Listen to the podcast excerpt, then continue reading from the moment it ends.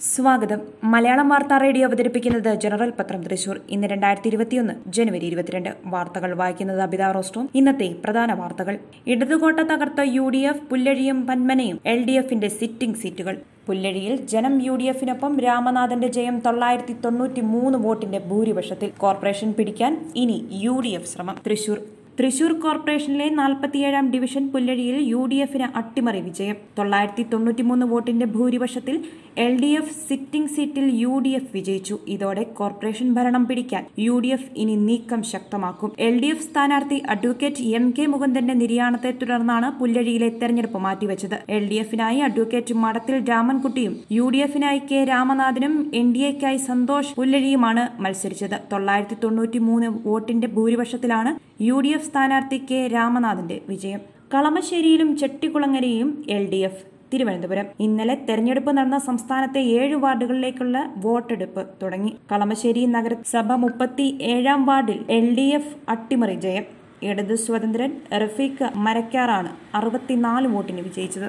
രാജീവ് വധക്കേസ് പ്രതികളുടെ മോചനം നാല് ദിവസത്തിനകം തീരുമാനം. ചെന്നൈ രാജീവ് വധക്കേസ് പ്രതികളെ വിട്ടയക്കാനുള്ള മന്ത്രിസഭാ ശുപാർശയുമേൽ നാല് ദിവസത്തിനകം ഗവർണർ ബൻവാരിലാൽ പുരോഹിത തീരുമാനമെടുക്കുമെന്ന് കേന്ദ്ര സർക്കാർ സുപ്രീം കോടതിയെ അറിയിച്ചതോടെ വിഷയം വീണ്ടും ചർച്ചയാകുന്നു. നിയമസഭാ തെരഞ്ഞെടുപ്പ് മാസങ്ങൾ അകലെ നിൽക്കെ വീണ്ടും പ്രശ്നം രാഷ്ട്രീയ വിഘാതങ്ങൾക്ക് കാരണമാകും. പേരറിവാളിനുൾപ്പെടെ ഏഴുപേരെ ഉടൻ വിട്ടയക്കണമെന്ന് ഇന്നലെ ചേർന്ന ഡി എം കെ ജില്ലാ സെക്രട്ടറിമാരുടെ യോഗം ആവശ്യപ്പെട്ടു. സി എ ജിക്കെതിരെ പ്രമേയം മുഖ്യമന്ത്രിയുടെ പ്രമേയം വിചിത്രമെന്ന് സതീശൻ. തിരുവനന്തപുരം. കിഫ്ബിയുടെ വിദേശ കടമെടുപ്പിനെ വിമർശിച്ച സി എ ജി റിപ്പോർട്ടുകൾക്കെതിരെ നിലപാട് കടുപ്പിച്ച് സർക്കാർ.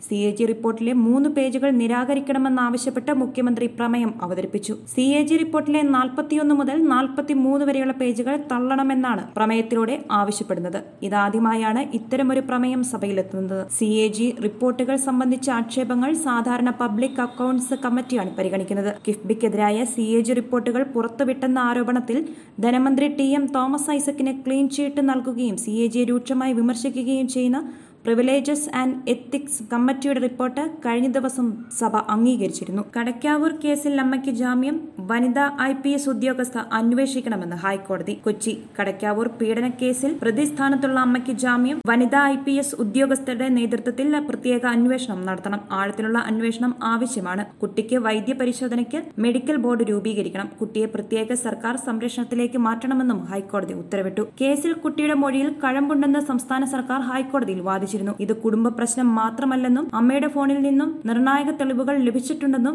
അമ്മയുടെ ജാമ്യഹർജിയെ എതിർത്ത് സർക്കാർ കോടതിയിൽ വാദിച്ചു. കേസ് ഡയറി പരിശോധിക്കാൻ കോടതി തയ്യാറാകണമെന്നും പ്രോസിക്യൂഷൻ ആവശ്യപ്പെട്ടു. ഇത് കണക്കിലെടുത്ത കോടതി കേസ് ഡയറി ഹാജരാക്കാനും ആവശ്യപ്പെട്ടിരുന്നു.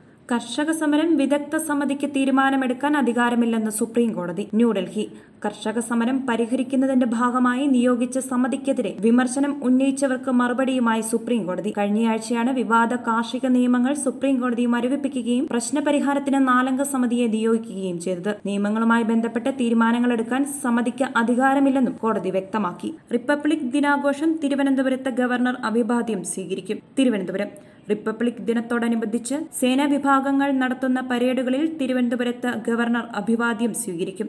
സംസ്ഥാനത്തെ ചടങ്ങിൽ മുഖ്യമന്ത്രി പങ്കെടുക്കും. വിമുക്ത ഭടന്മാർ യൂണിഫോമും മെഡലും ധരിച്ച കർഷക സമരത്തിൽ പങ്കെടുക്കരുതെന്ന് ന്യൂഡൽഹി. കാർഷിക നിയമങ്ങൾ പിൻവലിക്കണമെന്നാവശ്യപ്പെട്ട് കർഷകർ നടത്തുന്ന പ്രക്ഷോഭത്തിൽ യൂണിഫോമും മെഡലും ധരിച്ച് പങ്കെടുക്കരുതെന്ന് വിമുക്ത ഭടന്മാർക്ക് കരസേനയുടെ നിർദ്ദേശം. യൂണിഫോം ധരിക്കുന്നതുമായി ബന്ധപ്പെട്ട മാർഗനിർദ്ദേശം വീണ്ടും ഓർമ്മിപ്പിച്ച് കേന്ദ്രീയ സൈനിക് ബോർഡിന് കരസേന കത്തയച്ചു. റെയിൽവേ സ്റ്റേഷനിലെ കോവിഡ് കെയർ സെന്റർ പ്രവർത്തനം അവസാനിപ്പിച്ചു. തൃശൂർ റെയിൽവേ സ്റ്റേഷനിലെ കോവിഡ് കെയർ സെന്റർ പ്രവർത്തനം അവസാനിപ്പിച്ചതായി ജില്ലാ കളക്ടർ എസ് ഷാനവാസ് അറിയിച്ചു. സംസ്ഥാനത്തെ കോവിഡ് വ്യാപനത്തിന്റെ സാഹചര്യത്തിൽ മറ്റ് സംസ്ഥാനങ്ങളിൽ നിന്നും ട്രെയിൻ മാർഗം തൃശൂർ റെയിൽവേ സ്റ്റേഷനിൽ എത്തുന്ന യാത്രക്കാരുടെ വിവരം ജാഗ്രതാ പോർട്ടലിൽ രജിസ്റ്റർ ചെയ്ത നടപടികൾ സ്വീകരിക്കുന്നതിനായാണ് കോവിഡ് കെയർ സെന്റർ പ്രവർത്തനം ആരംഭിച്ചത്. യു ഡി എഫ് അധികാരത്തിൽ വന്നാൽ സിവിൽ സർവീസ് മേഖലയിൽ സ്പെഷ്യൽ പരിഷ്കരണം. പ്രതാപൻ തൃശൂർ. സംതൃപ്തമായ സിവിൽ സർവീസ് കേരളത്തിൽ നടപ്പിലാക്കുന്നതിന് ഇപ്പോൾ അഞ്ചു വർഷം കൂടുമ്പോഴുള്ള പരിഷ്കരണം മാറ്റി. ഓരോ വർഷവും സമൂഹത്തിലുണ്ടാകുന്ന മാറ്റങ്ങൾക്കനുസരിച്ച് സിവിൽ സർവീസ് മേഖലയിൽ സ്പെഷ്യൽ പരിഷ്കരണം നടപ്പാക്കുമെന്ന് T N Prathapan M P. അതിനുവേണ്ടി പ്രത്യേക പ്രകടന പത്രിക കാര്യങ്ങൾ കൊണ്ടുവരുമെന്നും എം പി അഭിപ്രായപ്പെട്ടു. ഡാമുകളുടെ അടിയന്തര കർമ്മ പദ്ധതി യോഗം ചേർന്നു. തൃശൂർ കേരള സംസ്ഥാന ഇലക്ട്രിസിറ്റി ബോർഡിന്റെ അധീനതയിലുള്ള പെരിങ്ങൽകുത്ത് ഷോളയാർ ഡാമുകളുടെ അടിയന്തര കർമ്മ പദ്ധതി നടപ്പിലാക്കുന്നതുമായി ബന്ധപ്പെട്ട് കേന്ദ്ര ജല കമ്മീഷന്റെ നേതൃത്വത്തിൽ യോഗം ചേർന്നു. വാർത്തകൾ കഴിഞ്ഞു നന്ദി. കൂടുതൽ വാർത്തകൾക്കായി ഞങ്ങളുടെ വെബ്സൈറ്റ് മലയാളം യൂണിക്കോഡിലുള്ള ജനറൽ ഡോട്ട് കോം അഥവാ general dot net dot in സന്ദർശിക്കുക.